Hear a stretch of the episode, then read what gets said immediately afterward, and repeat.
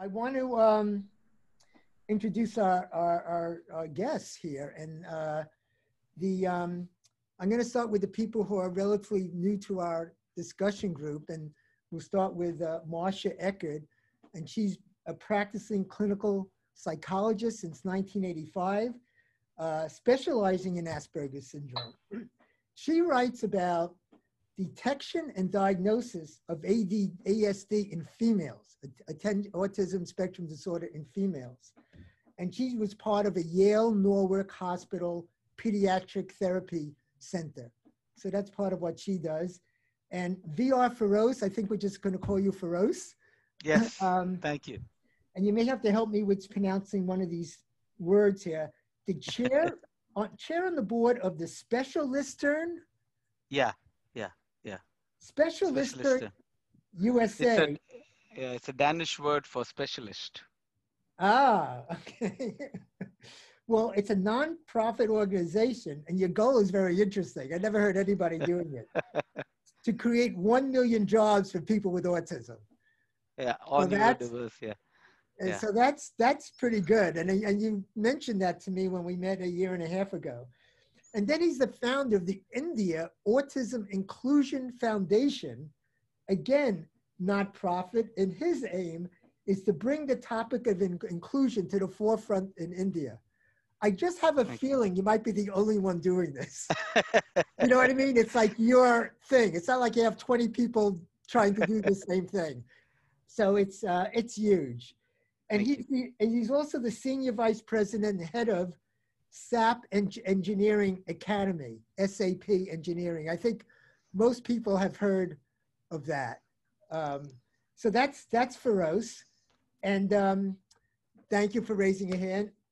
Uh, Professor Stephen Shore. Yeah, here I am. he has Asperger's himself. He's not ashamed of that proud of it, in fact. In fact, I feel a little left out. And um, he's a professor at Adelphi University and wrote Autism for Dummies and Beyond the Wall. And we're going to be referring to that book today, the Autism for Dummies book. And, uh, and Wenn Lawson, I was telling Wenn earlier, he's about everything. I mean, he's a uh, psychologist, he's a researcher, he's an advocate, he's a, he's a writer, he's a he's an autistic lecturer, and um, he's written over 20 books. And and now you can help me with this one, Wenn. Uh, it says on your site you're currently working on a new book on intersectionality, neurodiversity, and gender diversity. So that book, book hasn't come out yet. No, due out March next year. Next year, okay. So we're, we're looking forward to that. And um, and I'm Rob Bernstein. I have over 30 years of in, in-depth experience working with a wide, wide range of clients on the spectrum. And I wrote this award-winning book, Uniquely Normal, Tapping the Reservoir of Normalcy to Treat Autism. And the forward was by Temple Grandin. And, and I thought of that because Ferose has Temple Grandin's picture on, on his wall. So let's start with, with the, the first question about neurodiversity. Um, we have to define it. And it's not so easy. I'll tell you why. Because I, and I think Marcia had the same experience. You talk to a physician about neurodiversity, you know what they say? What, what? I don't know, what, right? So, so Marcia, why don't you start us off in, in how you could um, uh, how you could define it or in, in you know in a simple way in a sim you know in a sentence or two how, how would you define it interesting because uh, one of the reasons that i defining defining neurodiversity that's what i'm getting to okay. one of the reasons why i took to writing professional journal articles which are a total pain in the rear to write is that i think most of the people in the um, even in the psychological or mental health community in this country, much less anyone else, don't know what neurodiversity is. I was doing a talk on this and a recent PhD said, well, what's that? And they weren't even training people in that in terms of current. So how would you define it? Give us a, uh, I would, I would say that it's that it's it's a really different model that says that it's normal for people's brains to be wired differently. And I kind of use it, this is a crazy example, but I have brown hair and there are people who have blonde hair and there are people who have red hair. And we don't say, well, someone with red hair is a broken brown haired person. I mean, we have an idea when it comes to how, you know, neurologic, neurodevelopmental pathways that there is a right way and every other way is the wrong way. And this is an alternative theory to that, which says there are legitimate alternatives that have their strengths, they have their challenges, and so, that um, they're so, all um, legitimate. I mean, anyone could could jump in on this, but I just want to give, I'll, I just want to read this dictionary definition of it. The range of differences, the range of differences in individual brain function and behavioral traits um, are regarded as part of the normal variation. Right. So differences are differences, and they're within the normal variation. Right. As, as opposed, opposed to pathology. Finish this as, as opposed to pathology. This is a uh, something we're going to call some kind of a disorder and fix it, or disease and fix it. So just I just need to get the the idea. Now, one of the questions that were given to me was the difference between neurodiversity and neurodivergent. So I'm going to ask Wenn to step in here and, and uh, neurodiversity and neurodivergent because yeah. people, you know, again, it's, a, it's an extension of what we're talking about, to be mm. clear. Go ahead. What, yeah. what would you have, what would you say about that? When I think of the term neurodiversity, I think of inclusion. I think of the diversity of everybody's brain and, and thinking styles, etc. The term neurodivergent just means we diverge from and away from the typical. So a lot of autistic people um, would think of themselves as neurodivergent and part of being or of the neurodiversity um, movement, if you like. So they are literally one diverges from the typical, from the usual, and diversity or neurodiversity encompasses all. All right. Um, and how about the idea also that neurodiversity, as Judy, Judy Singer said, who coined the term in 1998, it's an approach. It's a way we look at normalcy, as opposed to, and you can give me your opinion on this, neurodivergent can mean epilepsy. You know, it can mean any thing that isn't. It's a divergent or a movement away from what is thought of as as usual, but the neurodiversity um, complexity of that model just says that we're all part of neurodiversity. So, all right. Uh, does anyone else want to chime in on that, or yeah, I do. Go? Yeah, I do. Go ahead, uh, go ahead, Steve. You know, when I think about neurodiversity, and this was uh, uh partially suggested uh, uh, before, uh, really what we're just looking at is an expression of the diversity of the human gene pool. Mm. Yeah. And that there are many ways of being, and being autistic is just a different way of being. It's a diverse way of being. It's not necessarily a disordered way of being. Uh, that said, there are certainly a number of things about autism that can be terribly disordering. Mm. And some of that is caused just by societal expectations. And mm. some of it is just real, frank disability. There are disabilities that can come with being autistic, but that can come, uh, disabilities can also uh, come to people who have other conditions and people who are, for lack of better terminology, uh, non-autistic or neurotypical. Mm. It's possible to have a, a, disability as well. Yeah. Yeah, that's. Well, I think I think in in that sense that though the, the um, you get into what is neurotypical because you could say mm-hmm. neurotypical is just one of a many neurodiversities you know, sort of neurotypical are, the, are the, are the people who define themselves as normal. Mm. wouldn't you say?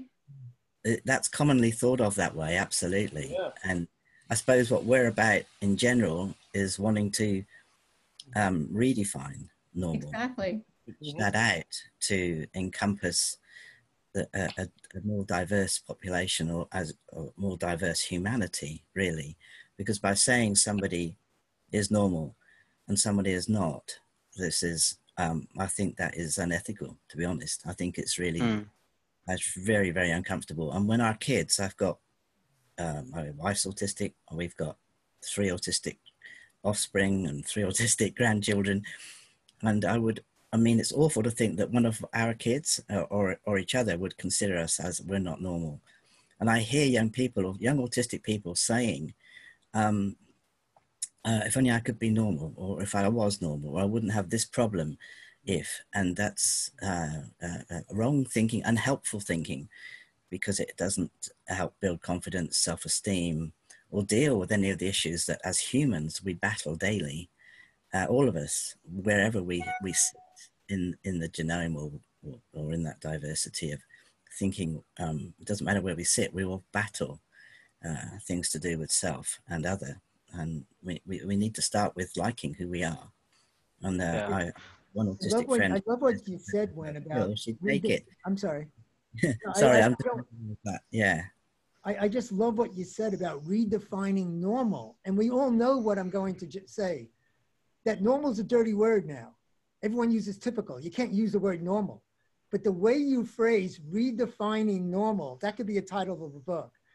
And I, I want, yeah, and I use the word normal twice in the cover of my book. So it's like I'm sort of yeah. Let's let's bring it up again and let's talk about it.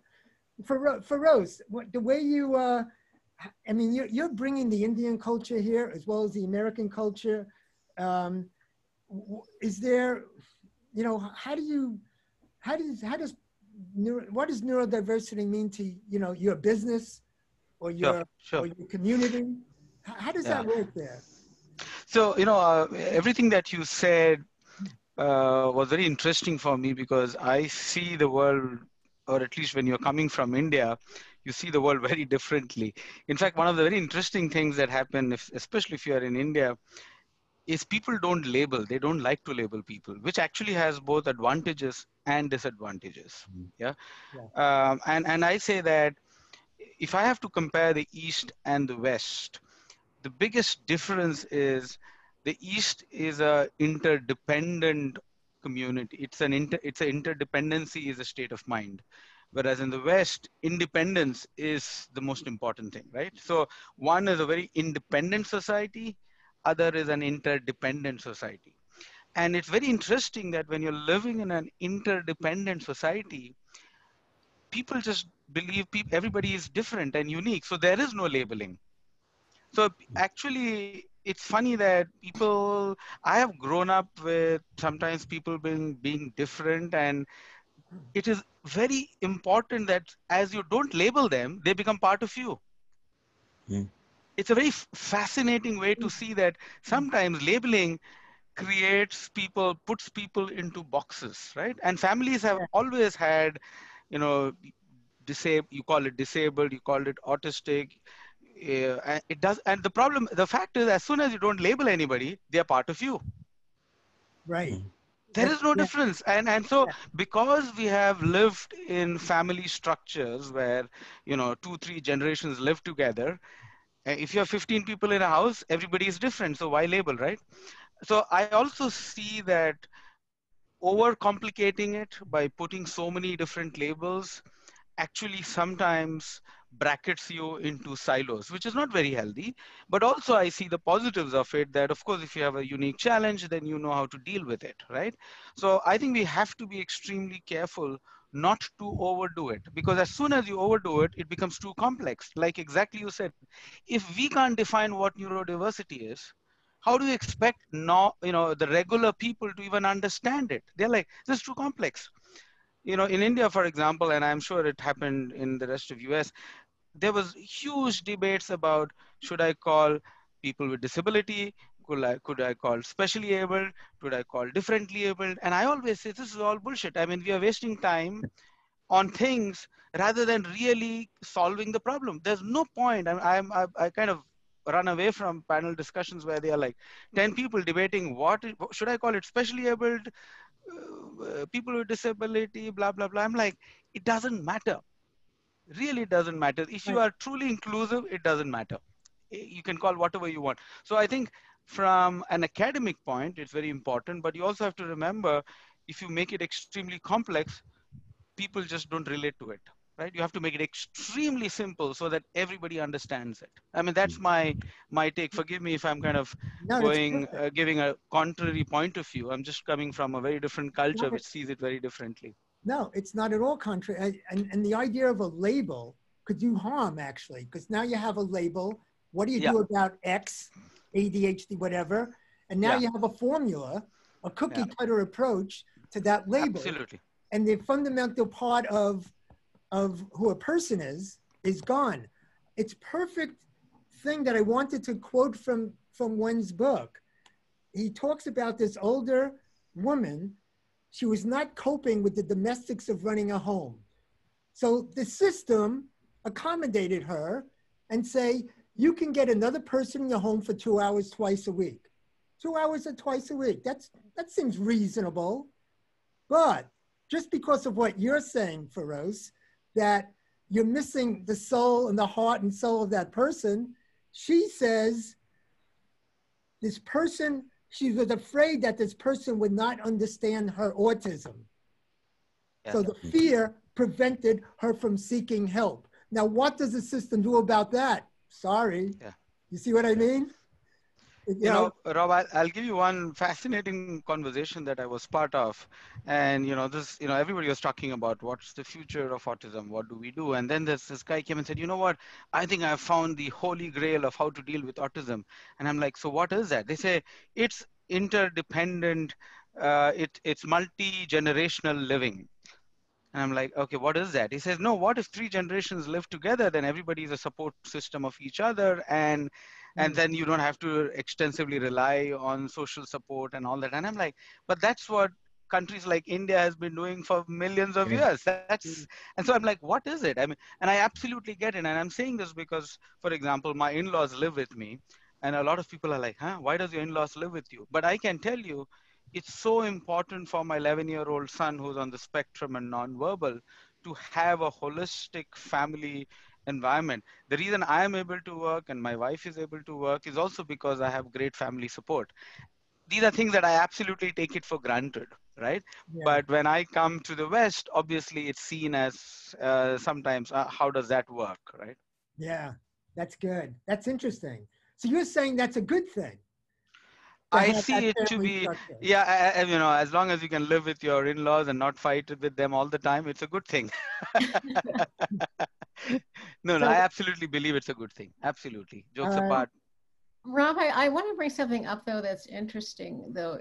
And I, since I, I, I wrote this article on women or I've been writing a lot about women because so often girls and women are um, misunderstood and mislabeled in school in terms of being, mm. you know, especially given all the societal notions of what a, a girl should be. She should be nice, she should be eager to please, she should be all these things. And what I found since I wrote these things is I've got women from all over the country contacting me because they want a diagnosis. And I, I'm on the board of uh, an, a wonderful autistic nonprofit called Neuroclastic. And I see in the Facebook groups that there's a lot of women who talk about this. And the two women I most recently spoke with, they wanted a label because they wanted to be able to let go of the shame and let go of the guilt they felt and this notion that they would be different if they just tried harder. I, I think you're, you're making a really good point that people will go through, and I think Wenn could talk about this, either good or, or for or against, that people will go through their life and in their 40s and their 50s. And once they understand, wow, I have Asperger's, I, you know, then, and Steve talked about this once, then, okay, now I could live my life and uh, understand certain things about myself and and and go on with doing things you know for that issue once I know what it is. Um, but anyway, I want to go on to this other question. Thanks, Marcia, for that.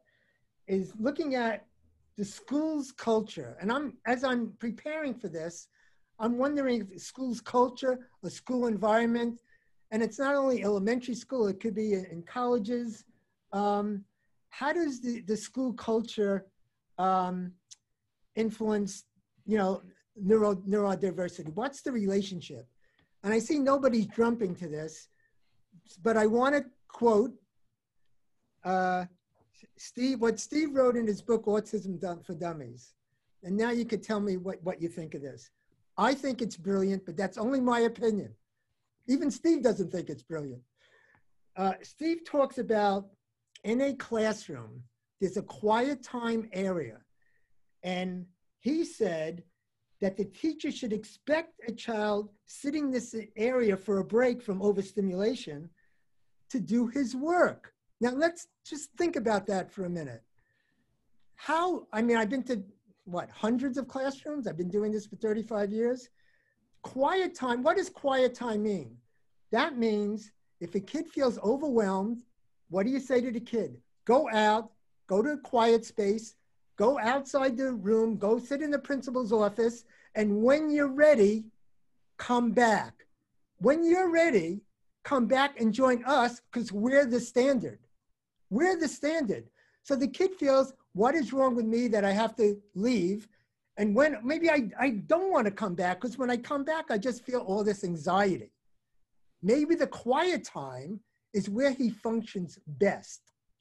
And if the teacher says the idea, and this is what I think it's brilliant about it, go to that quiet time area, not to take a break and then come back to our standard, as if you're a, a, a saltwater fish and you come back to freshwater and now you're in trouble, right? That idea. Um, go to the quiet time area and function well. Be there. Embrace that. You're different, but everyone's different. Maybe after a few weeks, somebody else will join you in your quiet time area. Now, this is the point I want to make, and I'm thinking of Wenn, not even Steve. Steve could comment on this too, because it's his quote. But um, I'm thinking of Wenn that here are kids, they're developing. Instead of a kid feeling, what's wrong with me? I take a break, I come back, and I'm still anxious.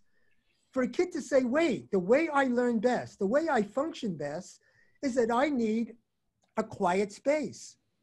Why does the kid have to wait till he's 10, 20, 30 years old to realize who he is and how he works best?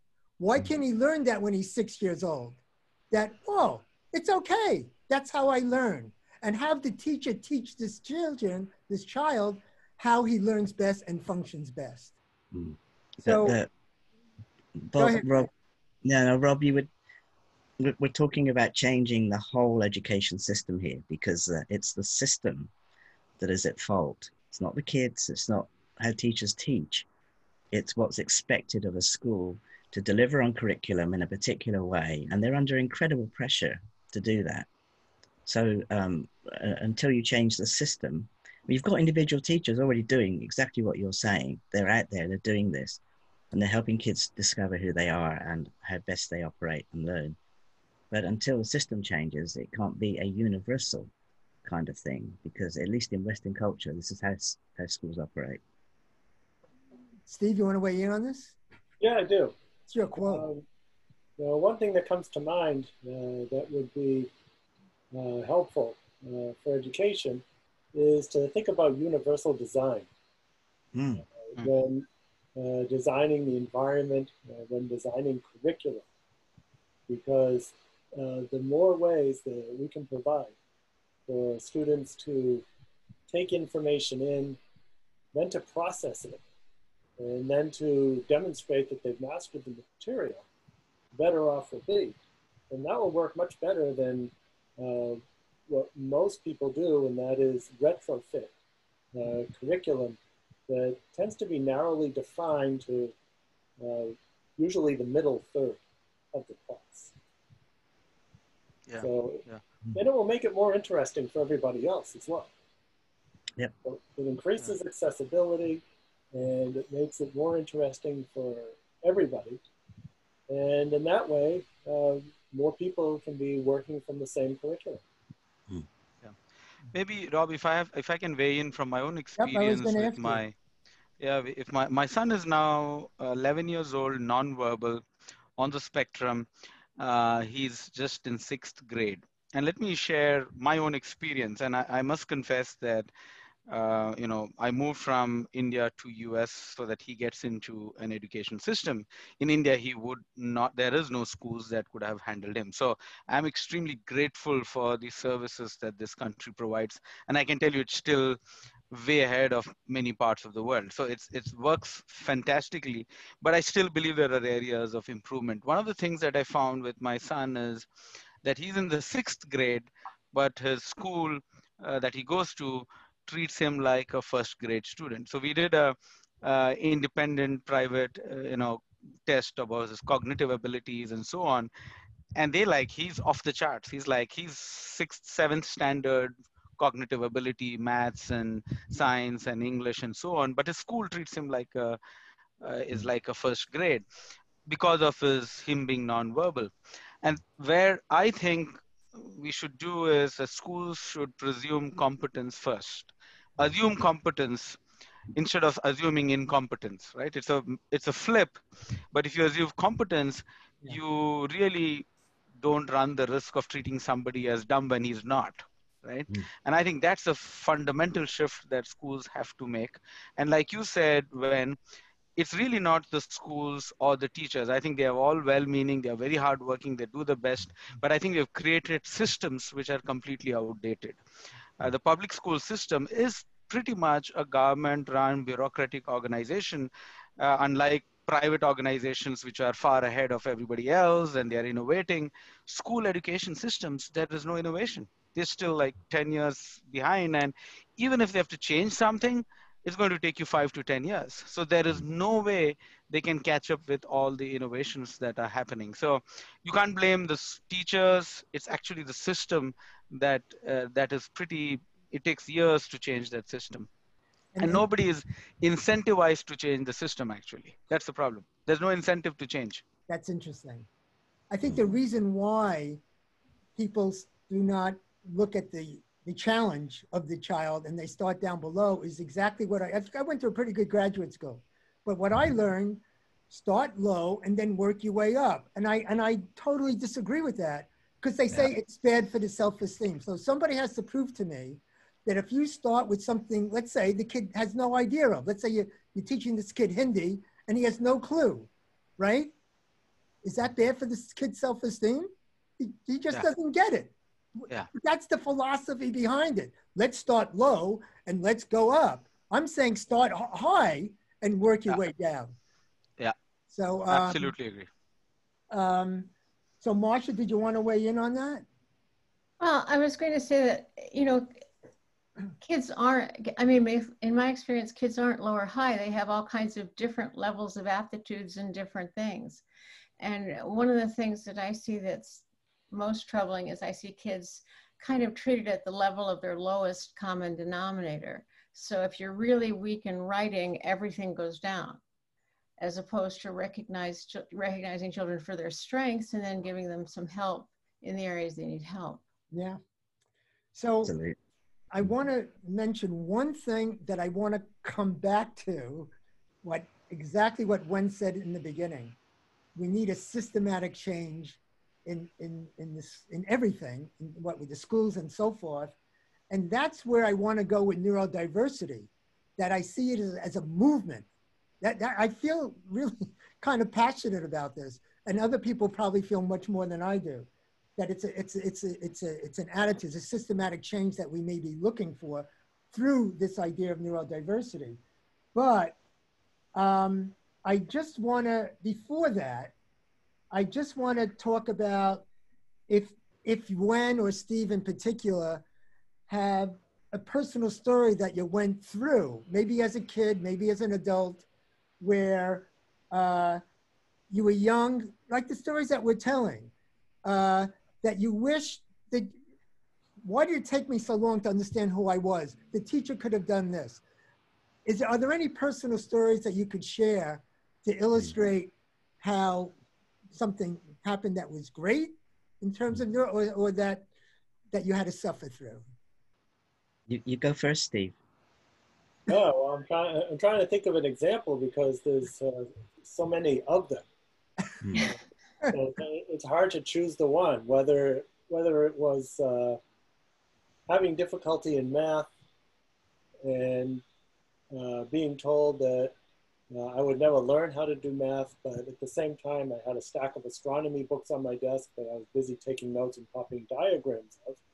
And uh, the question, if the teacher would only do, uh, the answer to that is have enough awareness to note this highly focused interest, which is, is very mathematical in nature, and find a way to teach mathematics through this particular interest.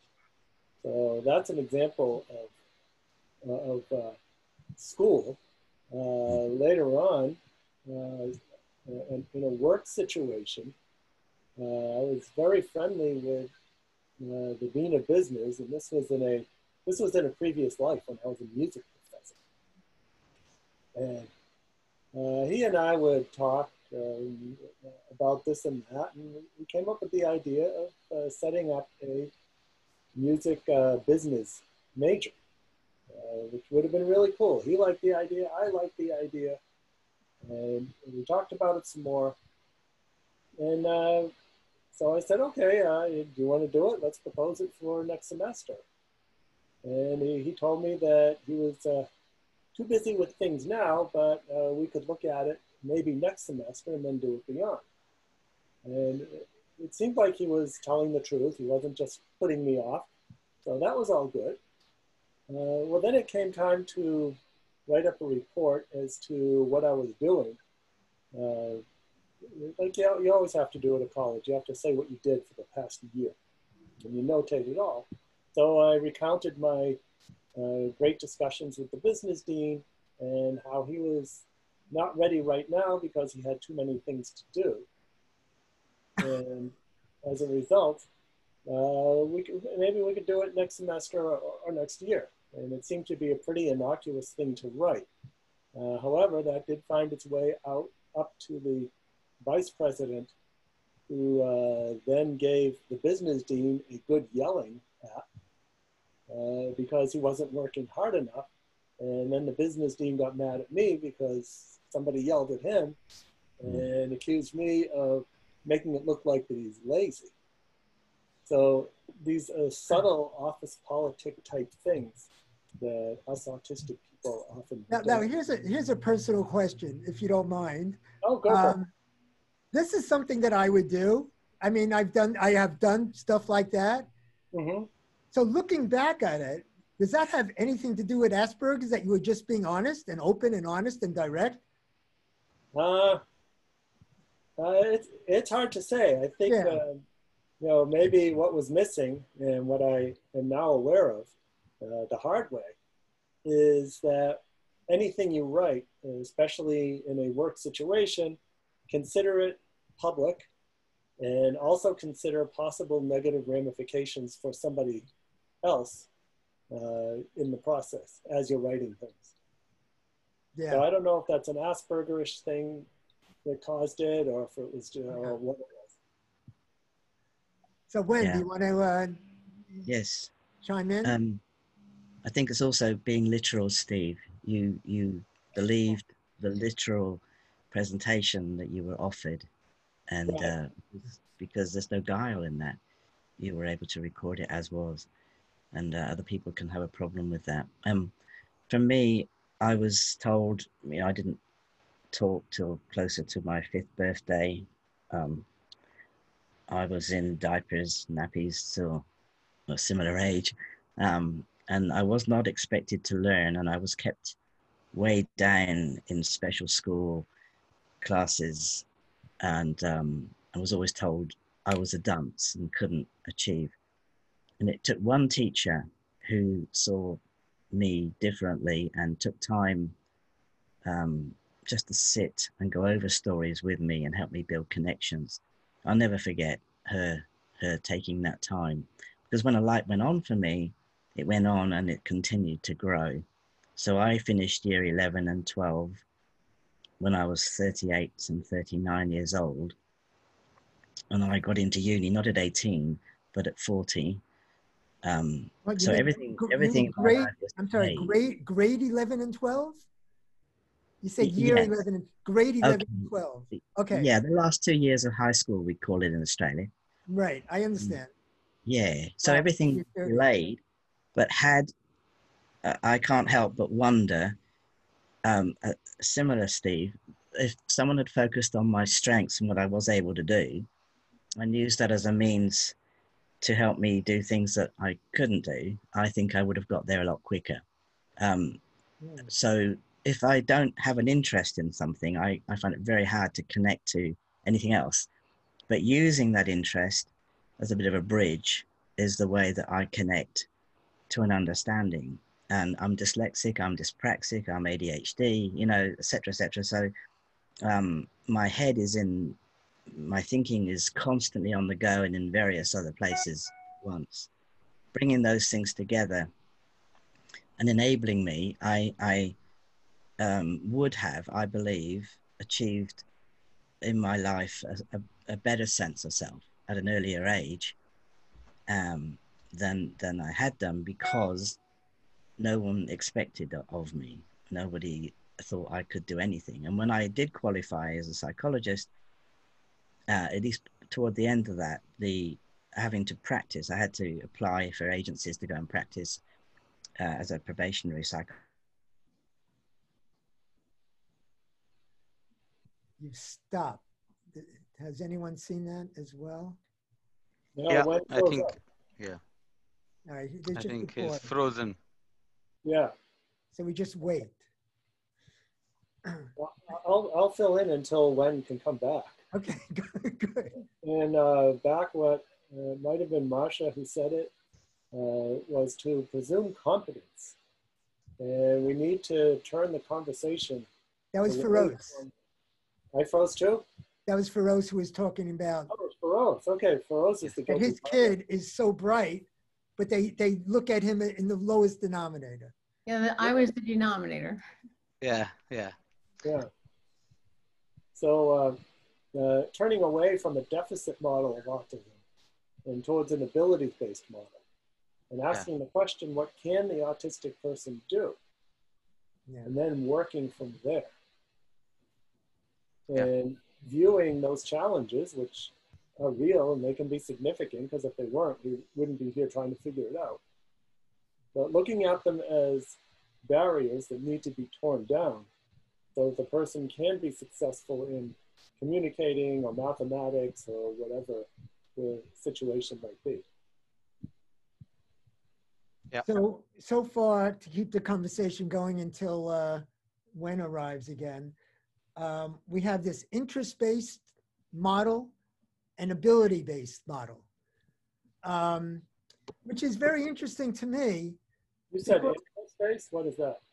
What, well, what you, what you just said, that look at the kid's ability rather than what he can't do. Let's look at what the kid can do. Okay, so what was the term? Because it's uh, by the time it made its way over to here, it sounded like interspace, like interstellar. Well, I said ability-based, which is what you just Yeah. said. right. And what we had said earlier um, is is see what the interest of the kid is. Oh, Involve that. interest based. Oh, okay. All interest right. based and ability based. All right, some of the consonants didn't make it through. But what's interesting to me, and this could be very controversial, and I'd be curious to hear what Ferose says about this because he's in tune with this, is that both of those things, ability and interest, is from the kid's point of view. Yeah. The and I don't know um, what you think about this. The other side of that is what's been traditional education all this time, and I call it curriculum based. What does curriculum mean? I know I have a list of what you need to learn, and I'm going to teach you this, this, and this. It's my curriculum that you have to learn. To me, that's opposing, and to some extent, to some extent. Oh, what are you interested in? What you? What's your Hmm. ability? You know, it's it's a different kind of way of thinking of things. Well, I, I, I just like to piggyback on that because here in Connecticut, there's a uh, there's something in the Department of Education standards that talks about teaching to children uh, based on their best way of learning and interests. But that has absolutely nothing to do with what goes on in schools, and there's no um, teeth or there's no nothing to make people do that. In fact, what happens is there's a common core curriculum that has to be taught in a particular way. So if the particular thing is you have to write a first person narrative essay, that's it. And the idea of someone learning in their own way based on their own interests or anything like that is just completely off the table. In, at least uh, around here. How about other places?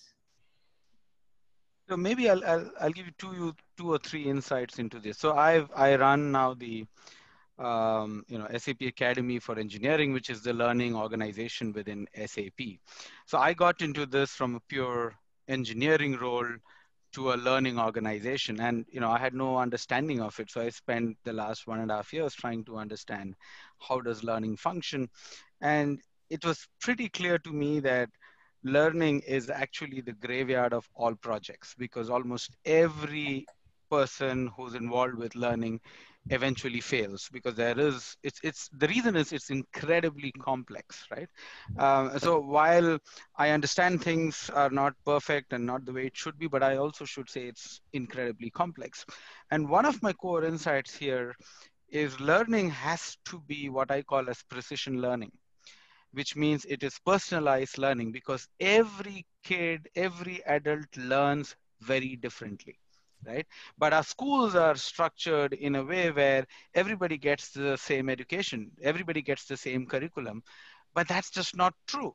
You learn differently, I learn differently, everybody has different, uh, you know, pace of learning, different interests, different abilities. And that's where I come to the whole idea called precision learning, which is something like precision medicine, which means the medicine that you eat has to be specific to your body structure, to your history, to, to the challenges that you've had. And we've got to a point where today we can have personalized medicine. And I think the same is required for learning as well, where it's extremely personalized and extremely precision driven, which means there is enough data to tell you this is the best way a person could learn, and this is how would how I would help. And I think technology can can make that possible. And I'm pretty sure that maybe in the next few decade, maybe in the next decade or so, this will actually become a reality, which means you don't have to have one curriculum for everybody in a classroom, but you can have different journeys to for different individual based on his or her ability to learn. Wow. Yeah. So that's an example where the medical model really does work in yes. terms of yes. individualized, uh, specific, but but the goals have to make sense. In other words, if the goal is like a a kid that I just saw in India, yeah, uh, their goal was what is the this is a kid who can't really talk and have a back and forth conversation and says almost almost nothing. What what? Tell me the day that comes before Wednesday. Yeah. Right. If that's the goal, and then you do this medical model thing, and you know yeah. if that's if that's your criteria for success, yeah. as opposed to have the kid tell you when they're hurt. Yeah. Then then you know your value system may be off. We have to we have to yeah. have that value system first of what we think is meaningful, in my yeah. view, meaningful and quote good education. So the way the easiest, the simplest way to explain that, I always say, is assuming you want to go to the airport from your home, right? So you book an Uber, and Uber comes and takes you to the airport. Now the re, the way I the way it should you should remember is, you it should not matter which route you take I can go from one route, the other person can go to from the other route. Somebody can reach 10 minutes earlier, somebody can reach 10 minutes later. As long as you reach the destination, it doesn't matter which route you take. It, uh, so the teacher's objective is to ensure that the person reaches the destination, but you can take any route you want. you can take as long as you want like you know uh, just now Wenn said that he did his 12th standard at the age of 40 and that's great why not i mean that's okay too right so uh, the problem is today we say every student has to reach the destination at the same day he has to finish the curriculum on the same and everybody has to study the same curriculum they have to give the same exam and that's just not relevant because human beings learn differently I learn differently, you, Rob, will learn differently, my son learns differently, but everybody has to take the same path. How stupid is that? Last exchange with this, because I want other people to come in, I think this is an important point. This is an important point. The question is, and this is what I do in my with my life, really. The question is, how does that kid learn? It's not up to the kid. That has to be up to the teacher to understand how that kid learns. It takes me about 40 hours often of thinking and figuring out to understand how that kid's mind works. You know what I mean? That's I where that's where the whole skill comes in in terms of my whole practice. So I know this firsthand. Yeah. You're right, but now you have to understand how each individual kid learns. And we talk about an individualized education program. That's what yeah. it really means. Exactly. Right? It's exactly. Meaning, oh, exactly. Oh, so that's the trick to what you're saying. If we could do both of those, yeah, then you have a miraculous situation. Yeah, it's a balancing act, is what it is. Yeah, I agree. I agree again i mean the way uh, yeah I, I don't want to hijack the discussion. This is obviously we can spend two hours or even two days discussing and debating that but i will kind of pause and listen to other people's point of view as well. So uh, i want to go happy on, to, yeah. I want to go on to another important topic. And if steve i'm trying to look for Wenn's number um, to give him a call. I don't have his number handy. Uh, I, I gave him another invitation but um, something's going on with him. Maybe we could tell him to use a different device to get on.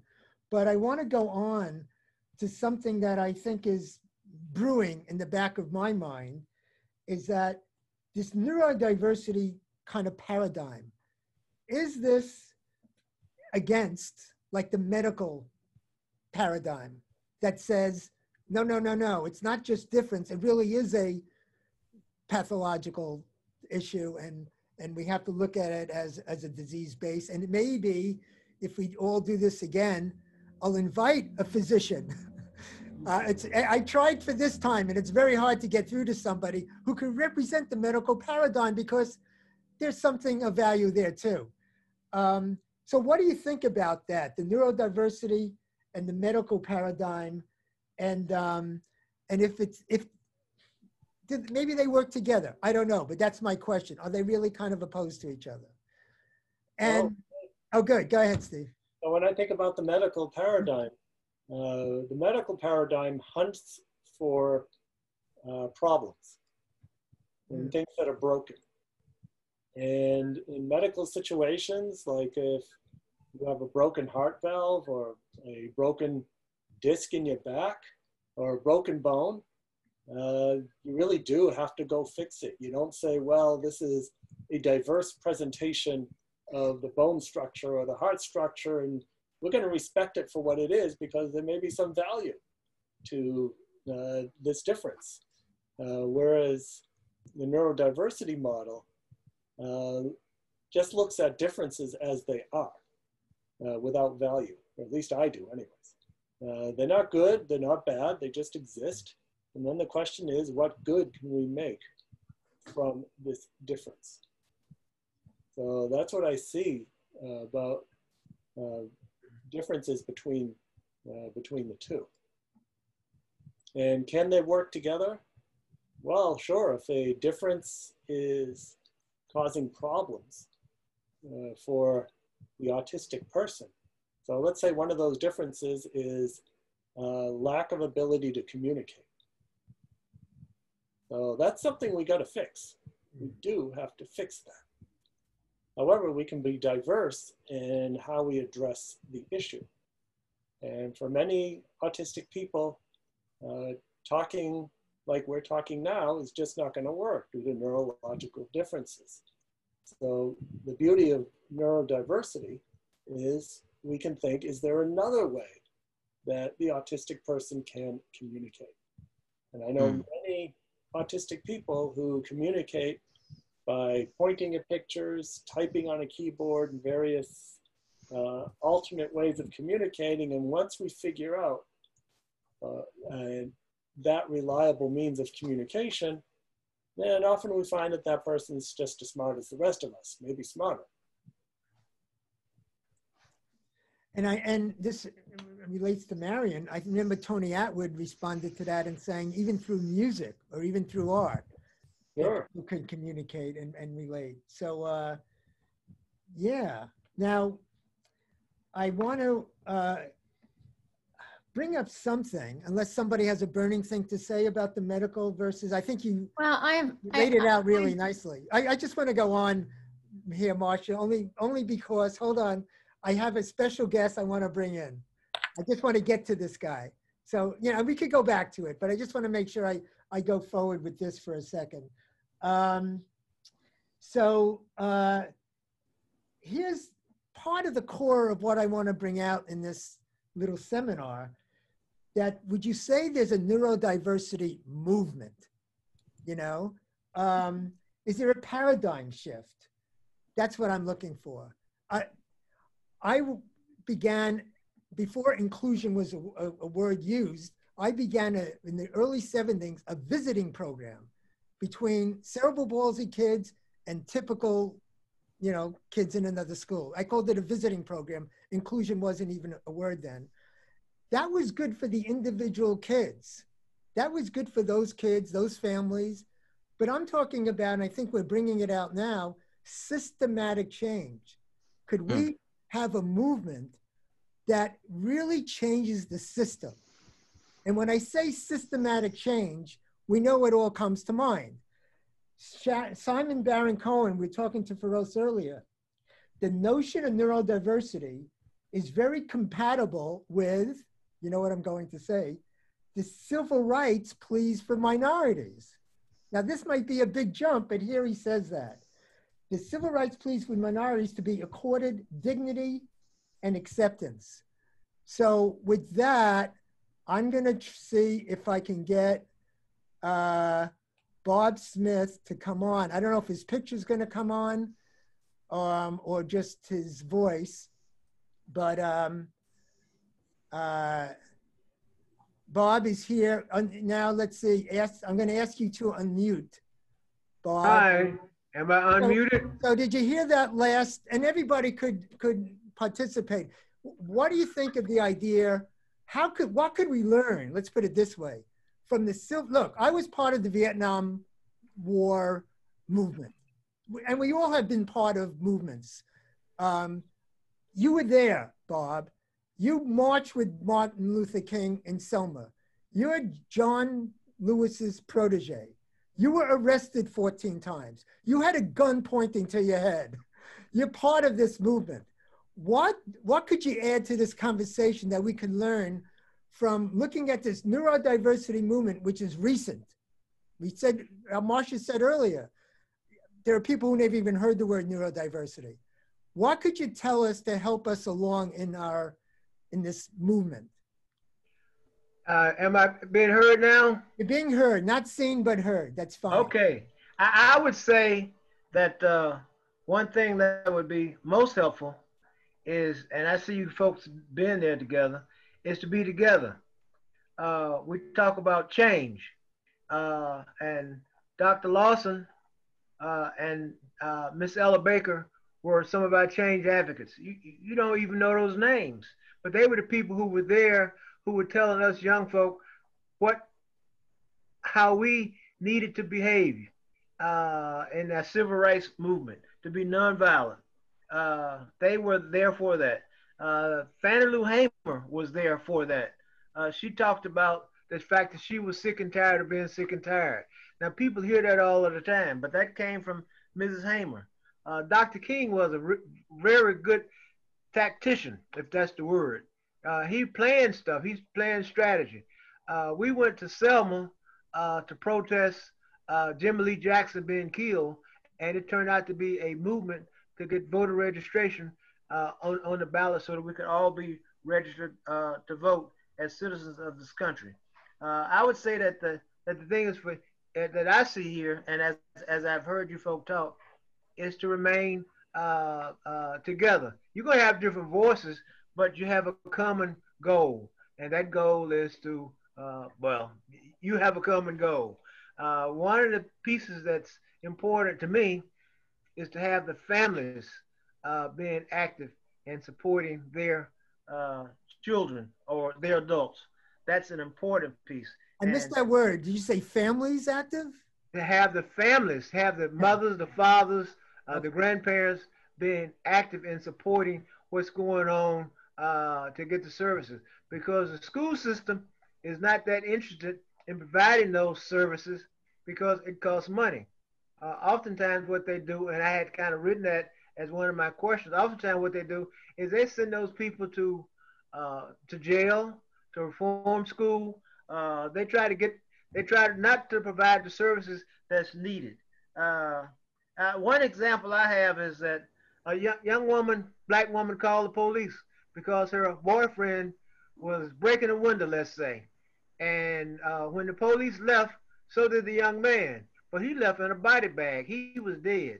So you ask us to trust the police. So I'm saying to you, why should, should the community, your community, trust the school system to provide services when they're not really about wanting to do that? They're wanting about they're about wow. uh, provide service to what they call normal kids.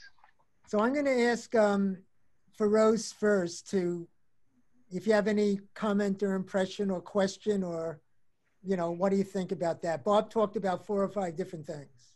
No, no, absolutely. I mean, I've been uh, studying social movements for almost two decades, and it started with Gandhi's Salt March. And I was trying to study how did uh, how did Gandhi manage to mobilize a whole nation of 350 million people towards a common cause when there was, you know, no social media, nothing, right? I mean, how did he mobilize everybody? And and it's the same thing that happened with the civil rights movement. It's the same thing that happened with the women's march. And there were a few fundamental commonalities and i'll try and because what i'm trying to do in india is also to build a social movement because india is a you know it's a small country with 1.3 billion people. So you know if you have to reach 1.3 billion people how do you mobilize everybody towards a common cause? And i think bob had said this so perfectly. The first problem that i realized is that the entire disability community, and I'm using the word disability because it's not just autism, but everything, every other uh, section, they have a scarcity mindset. A scarcity mindset is, I will be successful on, only if somebody else fails right and and i've had long discussions with senator harkin and he told me how the ada was actually framed he said ferose when i was trying to pass the american disabilities act you could have so many the biggest conflict was between within the disability community itself. So it's the the the the blind community the hearing impaired the visually impaired the autism all of them wanted their piece of the cake. And then he said the only thing i did was i put them into a room and i said i'm going to come back in 1 hour. If you don't guys come together this is off the table and then they came together and this is exactly what Bob Smith said right now. You have to be together. This is not about, you know, if the autism community will win only if the cerebral palsy committee loses or the blind community loses. And unfortunately, this is not talk i'm not talking about us or india everywhere around the world i found that they have a scarcity mindset but if you actually do it the other way around and say if all of us are together all of us will be successful. I think that's so, it's easy to say, but I can tell you it's incredibly hard. Hmm. so that's clearly comment. the most important aspect. Yeah. What's why I asked Bob to come in here in the first place was I saw him protest in front of his local court with the Black Lives Matter movement. He was the only one there with, you know, with his sign and all that. And he was interviewed on local radio and he said something I haven't heard anywhere with this Black Lives movement. They said, Why are you here, Bob? And he says, I'm protesting against the Black Lives Movement and all the other minorities and oppressed people, like women yeah. and people with disabilities. Yeah. And yeah. it's like, wow, he's the only one, at least I've heard, that brought just what you're saying, Ferose. He's saying, why don't we all come together? Yeah. We're all we all are, you know, oppressed or or, or missing out or being unnoticed. So that's a, Absolutely. that's so powerful. So I'll I'll tell you because if you if if and that's why I have personally looked at myself as fighting for all disabilities even though you know everybody knows me as the one who started the autism at work i said if if it's only autism that's 1% of the population but if it's all disabilities then you're already 15 percent of the population. And you need numbers for this. A movement cannot happen with very small numbers. How do you expand it? Get everybody in. That's it. So it is not about autism. It's not about cerebral palsy. It's not about vi it's not about h. It's all minorities. I say anybody who is marginalized we have to fight for them. Hmm. I I would agree. Uh, one of the things about Dr. King, Put uh, your, put your camera forward, your, your computer forward to see your whole face. Yeah. I can't see your chin. That's it. Yeah. I don't know how to. One of the things about Dr. Yeah. King is that he was a person who would listen, uh, and he would formulate what other folk in the groups were saying together, and then we'd have come out with a plan.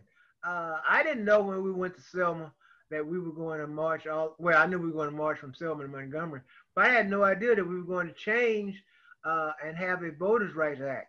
Martin looked at what was going on, and that was part of it. So you had people like John Lewis, Stokely Carmichael, uh, NAACP, uh, CORE, uh, all these organizations, and they were different organizations, but we had we worked together to make a change, and that's really what Farouk is talking about. We worked together to make a change. absolutely absolutely And Martin had that vision. Yes, he did. So He what had- you're, what, what you're saying, and maybe what Ferose is saying, that we need maybe somebody yes with that with that kind of vision. absolutely absolutely because you know you have to you have to have somebody who sees the big picture who ties all of the smaller parts together uh, and that's that's clearly the visionary's role you know get everybody together otherwise everybody has just just their personal agenda and that doesn't move the needle In the when I marched on in Washington against the Vietnam War, we had music. I don't know if this has anything to do. We had John Lennon sing "Give Peace a Chance" on the Mall of Washington when the peace sign actually meant something.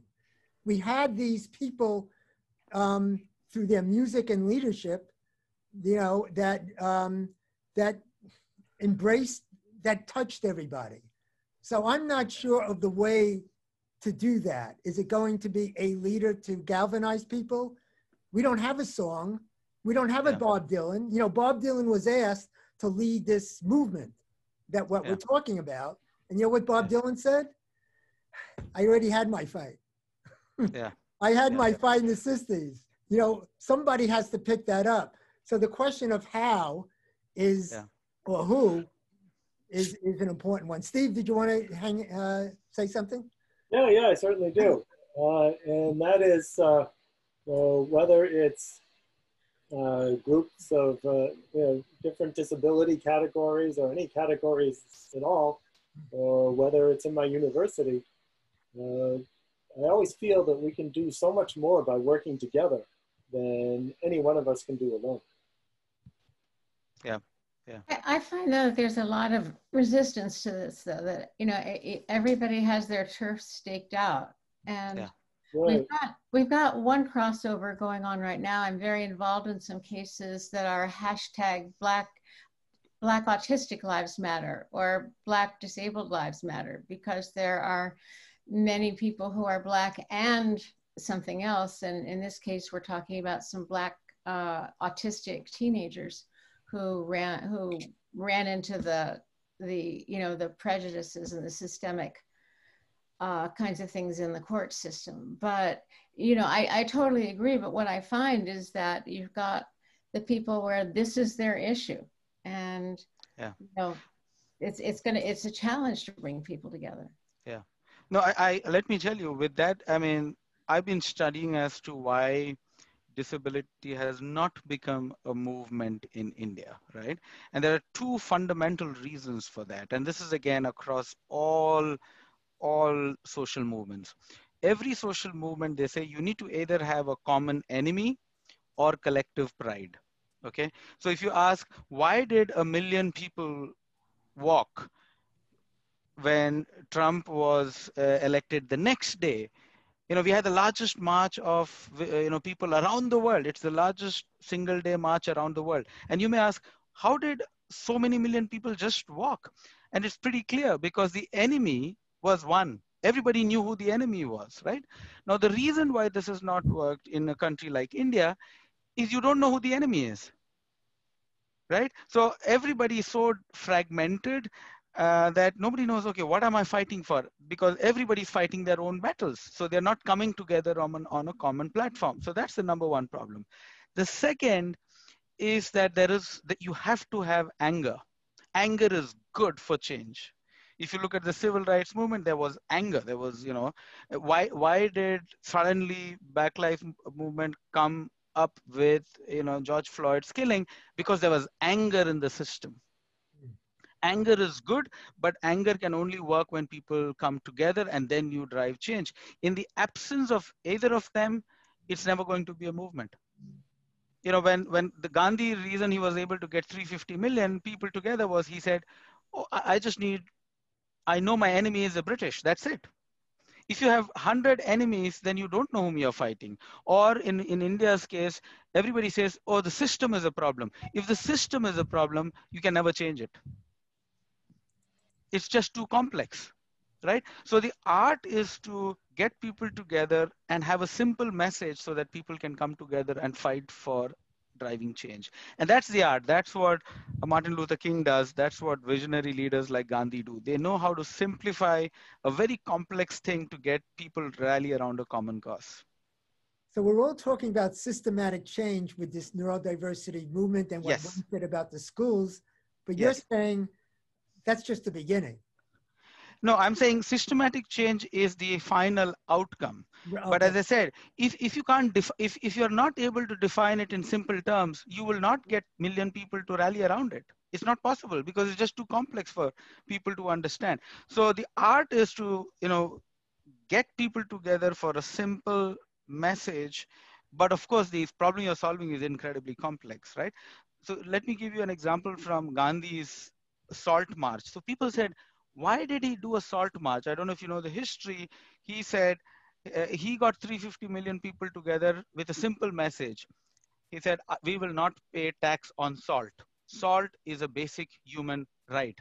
And so everybody said why did he pick up salt? And he said salt is one thing that all 350 million people use. So you have to get a topic which touches everybody but if you say I am autistic, I am black autistic, I am black blind autistic, then that's too narrow a scope to get people together. It will not work. It will work for that individual, but not for the collective movement. For building movements, you have to have something which is broad so you can get more people included in driving change. I think there's another another piece to it though, which I think you're probably very involved in. I've I've done a lot of research on uh, uh, imp- neuro, neurodiversity and, and unemployment. And Yes. I know that both Specialisterne and uh, yes. on SAP and and I Yeah. think one of the issues is that people tend to be most prejudiced when they don't know who the other people are. Yes. And so that as I think, you know, I mean, this is just one of many levels. I agree with you that it's very complex, but I think as there's there's many more companies becoming involved in the idea that neurodiverse employees can be incredibly valuable employees. In Yes. fact, they can be more productive Yes. than what we would call the uh, neurotypical employee. As people start to work together, as businesses start to include people like that, then there might start being the experience of, well, hey, wait a minute, this is a this is a person, this is a real person. He actually has something Yeah. to contribute to our team, and so I think there are all kinds of levels where where this is going to happen, and and I think I that agree. the the level of some of what you're doing is a critical level. So I- Bob, do you have any uh, closing remarks and anyone else could um, say whatever, whatever you want about this topic or, or anything else? And before The we, only thing I would add uh, to, to say is that what Dr. King did was he listened to what the populace wanted. And after he heard what people had to say, he put it into a real practice and followed that. But he kept it non-violently. But uh, he listened, he listened and he followed, like Farouk here is saying that uh, Gandhi did. Ferose, that Gandhi Ferose, did that. Yes, yes. I'm sorry, how Of you say the name? Ferose, Ferose. Broke. Rose, okay. Ferose. That's Rose. a tongue twister. Yes. Well. I'm from yes, Mississippi, and I have a hard time just pronouncing things. Period. But thank you. Thanks a lot, Rob. Can I let you Yeah. know Oh, that oh, a quick question for, for Bob before you go, before we all go.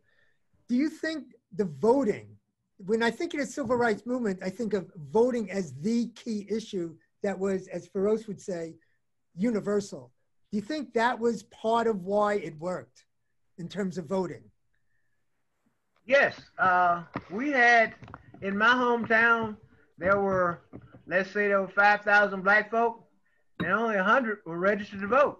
You know, so people were pushing against uh, not being able to vote, and uh, that was a movement that that was something that brought us all together. We wanted to have the same rights that uh, that white folk here in the South had.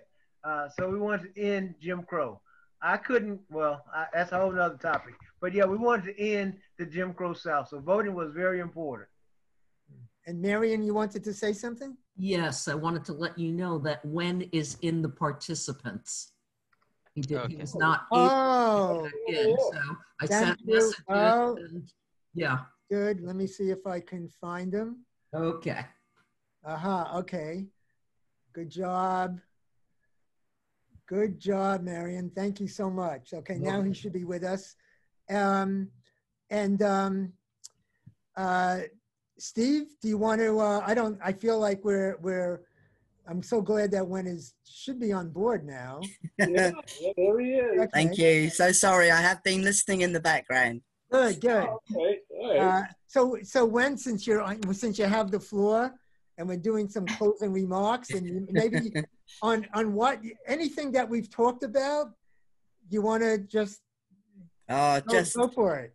massive agreement in coming together as one in accepting of acceptance of difference and letting those differences not divide but bring us together. That's what the neurodiversity and it is a movement is all about. And we have individuals across the world doing just that. Whether there'll be one person that might unite us somebody like you know greta is doing a, brilliant job with climate change and so on um, uh, there just there just has to be that coming together as an echo of everything everybody has said. And i've been really thrilled just watching it. Was interesting being a participant um, rather than a panelist because i you get to see uh, the individual on the whole screen when each time person is speaking. And yeah and i felt privileged to to listen to you bob as well. Thank you so much for taking part. Uh, i felt right chuffed. I'd, I'd like to make a point on, on, on what Bob said though, because I think there's something to be, to be learned from, you know, for us as well. And that is there are, I, I have no idea how many people there are who one would, cons- who, who are autistic, who come into all these different categories that we're talking about in terms of neurodiversity.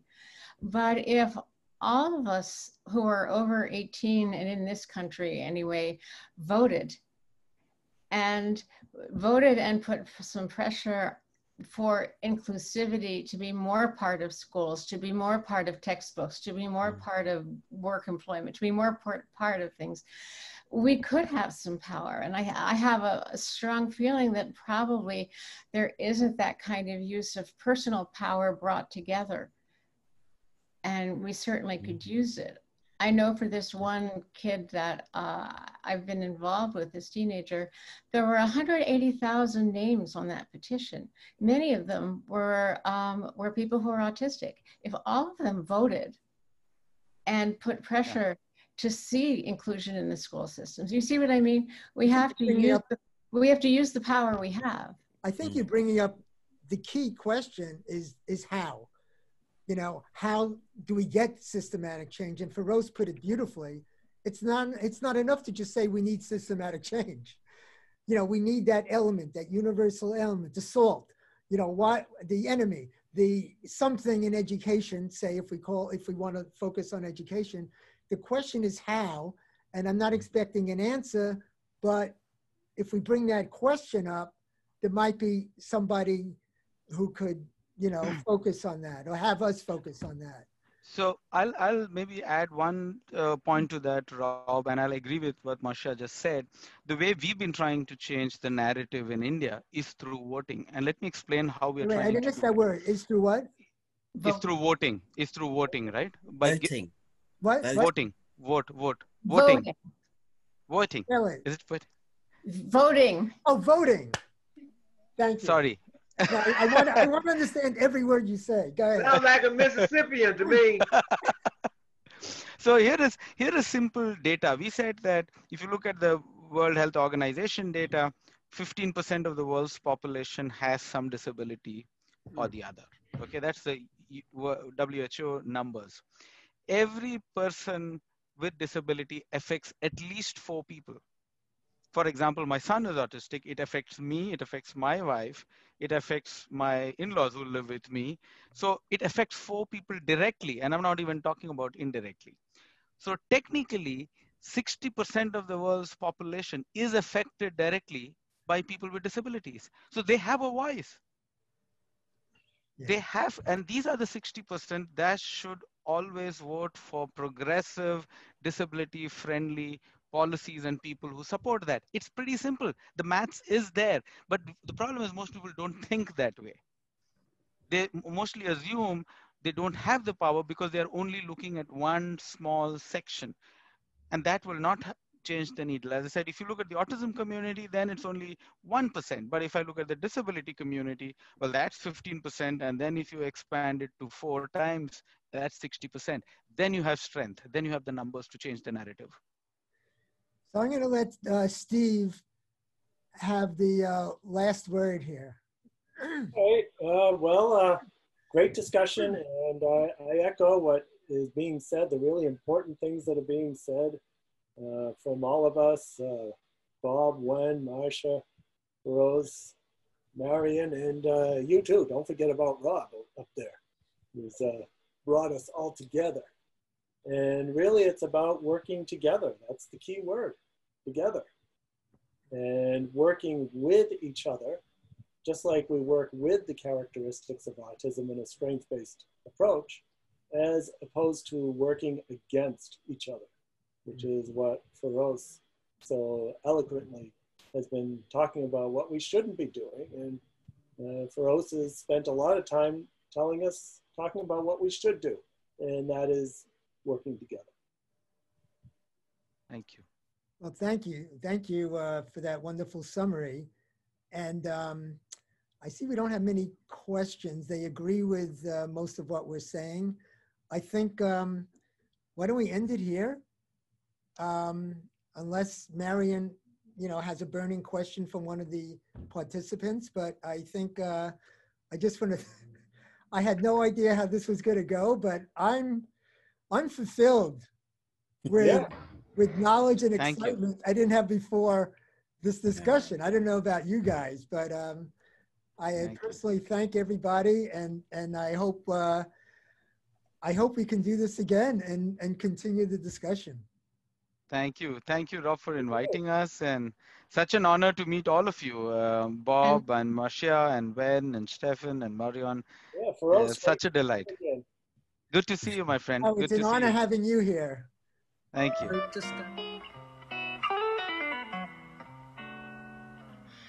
I hope you found value in that episode. Make sure to like and follow me on Facebook, Rob Bernstein hyphen Autism Speech, and on Instagram at Autism Speech. For updates and live Zoom calls with me, feel free to email me any questions to rjb at autismspeech.com.